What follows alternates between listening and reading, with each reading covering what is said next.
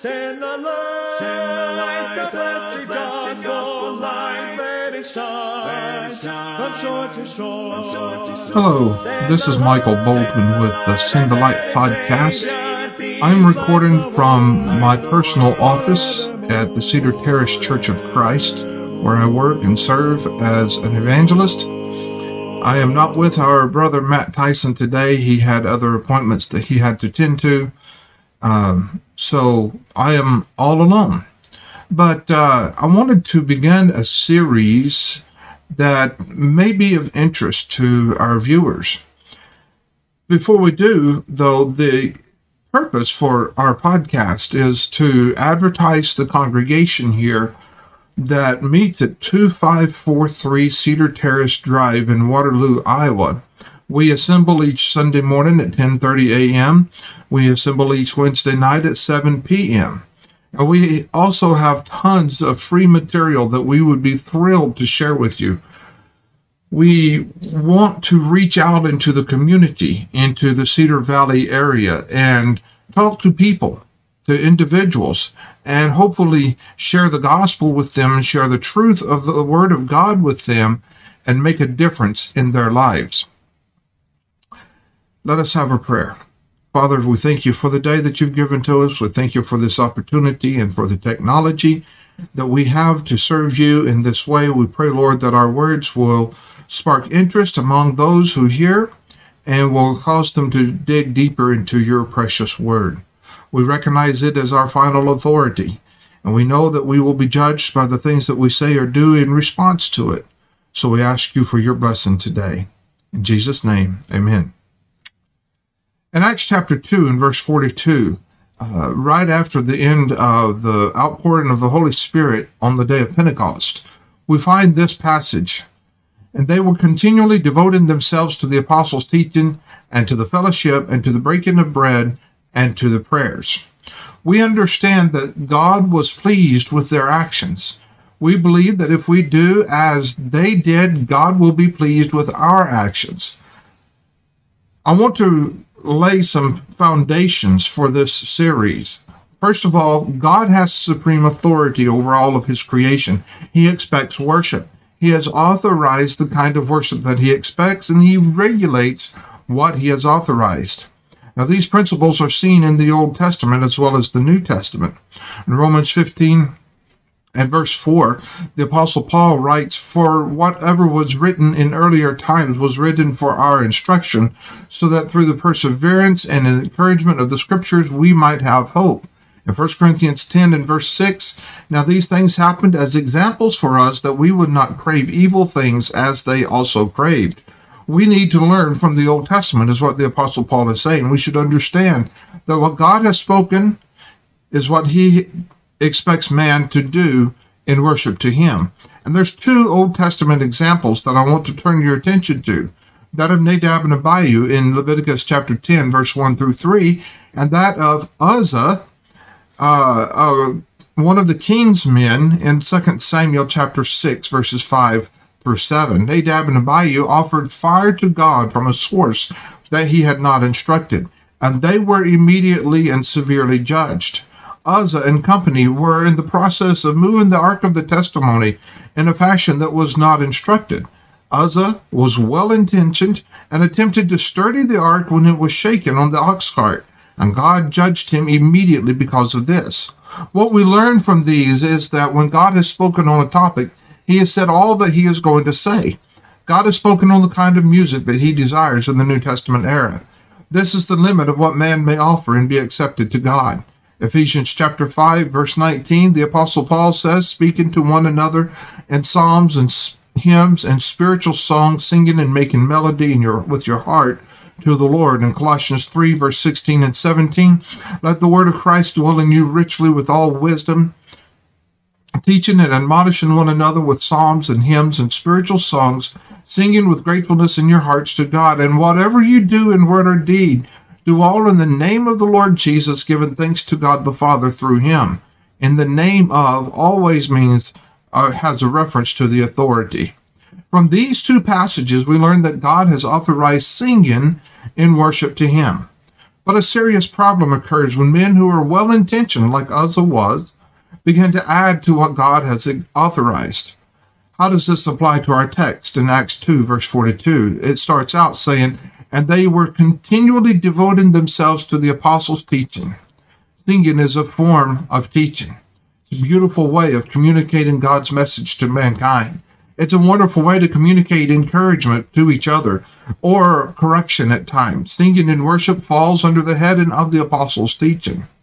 Today, we're considering singing in the assembly of the church. What kind of singing does God expect? Looking closer at Ephesians 5:19, we see that God says our singing should be should consist of psalms, hymns, and spiritual songs. This is another way of saying sacred music. It means that our singing is to be of a godly nature in our worship. We're authorized, therefore, to sing songs that praise God, songs that bring glory to Him. Songs are poems that are set to music. They do not have to be passages from the Word of God, though with the right talent, verses can be set to music and utilized in worship and edification.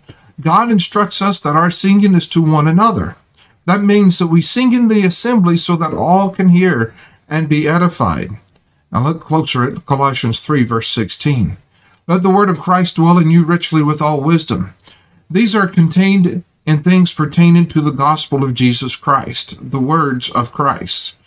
The things pertaining to the teachings of Christ and his apostles, things for edification. Teaching and admonishing. Our singing is much more than empty words of vain repetition. I once heard that uh, a group who comes together to sing praises to God should sing the same line over and over repetitiously until someone is moved emotionally. That's not what the scripture teaches. Our songs, our singing is not to be repetitious. We sing with purpose. We have the same line, psalms, hymns, and spiritual songs. They mean the same here as they did in the in Ephesians 5.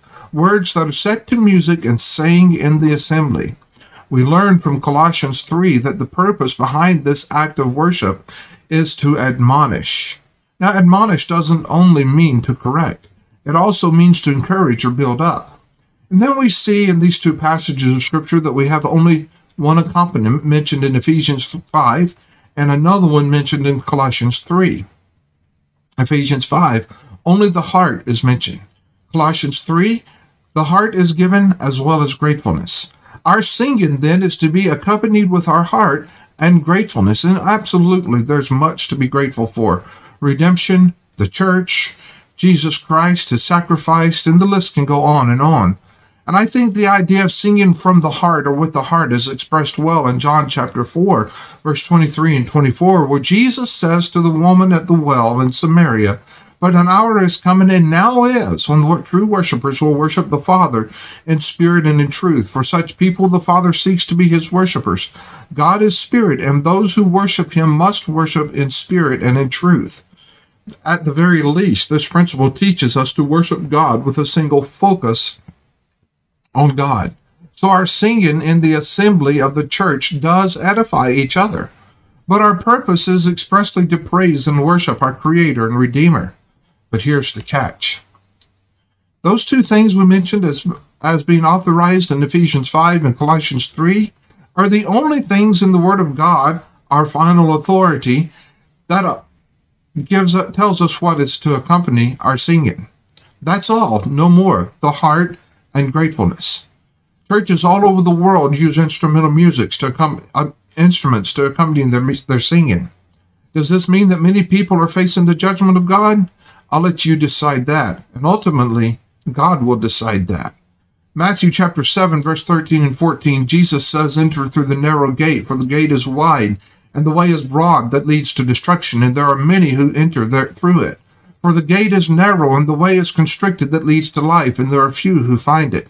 It's a narrow gate and a narrow way that leads to life, but man has broadened this way by their own innovation. We often want things in our worship that sounds pleasing to us. We often want to put things in our worship that we think is a good idea. But too often these things are not what God has authorized. God has not authorized instrumental music to accompany our singing and worship. Therefore, we should not use them. Singing and authorized singing in the assembly of the saints consist only of heart and voice. Now, various encyclopedias of church history inform us that instrumental accompaniment is a late innovation. These things were not allowed in Christian worship until the 5th or 6th centuries. Many great reformers and various church leaders have acknowledged that the early church did not employ instruments in their worship. But the greatest protest to instrumental accompaniment is from the absolute silence of Scripture regarding them. All the passages in the New Testament which mention, Christian musical worship authorize only singing. And it's interesting that there's only seven that mention this. Acts 16, verse 25, Paul and Silas were praying about midnight and singing hymns of praise to God. Romans 15, 9 is a quote from the Old Testament where Paul says, Therefore I will give praise to you among the Gentiles and I will sing praise to your name. 1 Corinthians 14, verse 15. What is the outcome then? I will pray with the Spirit and I will pray with the mind. I will sing with the Spirit and I will sing with the mind. Ephesians 5:19 and Colossians 3:16 we've read already. Hebrews 2:12 I will recount your name to my brothers in the midst of the assembly I will sing your praise. James 5 verse 13 Is anyone among you suffering then he must pray. Is anyone cheerful? He is to sing praises. Note carefully what is not there. Musical instruments. There's no guitar, no drums, no piano, no organ, nothing but heart and voice. But men say that musical instruments were used in the Old Testament. That's correct. God allowed, perhaps approved of them. But we live under a different covenant. A new and better law has taken the place of the law of Moses. Listen, it is inconsistent to refer to the Old Testament for one practice and reject all the other requirements of the Old Testament.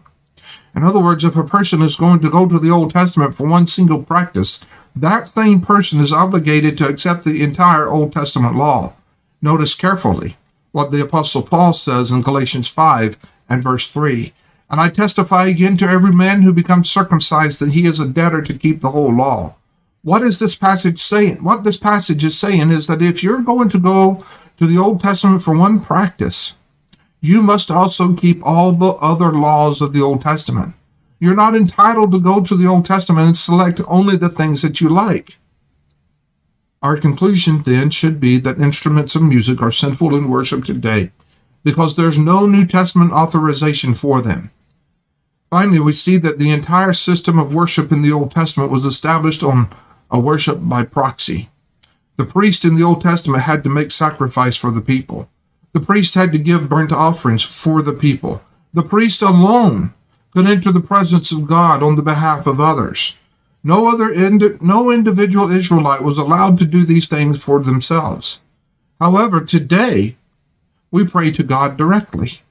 Today we sing and worship ourselves. Today we're saved individually not in a group. So the final question remains What will you do? Will you forsake your instrumental musical worship? Will you worship God in spirit and truth as He has asked you to do? Or will you, like so many people, reject God's law? I want to thank you for your attention. I realize that this has been a relatively short uh, podcast video. I apologize if the quality is not what you're used to. I'm recording from my phone in my office. I hope that it's at least uh, acceptable enough for you to uh, be edified and to ask questions. The next time that I come to you alone, I will be talking to you about the teaching, the form of teaching that is to be done in the assembly. Until then, this is Michael Bolton without Matt Tyson for, Sing, for Send the Light podcast from Cedar Terrace Church of Christ at 2543 Cedar Terrace Drive in Waterloo, Iowa. Our service times are at 10:30 a.m. on Sunday mornings and 7 p.m. on Wednesday nights. We have lots and lots of literature we would like to share with you, lots of Bible study courses. Just comment in the section below or or reach out to us in some fashion or other. And may God bless you as you search and do God's will.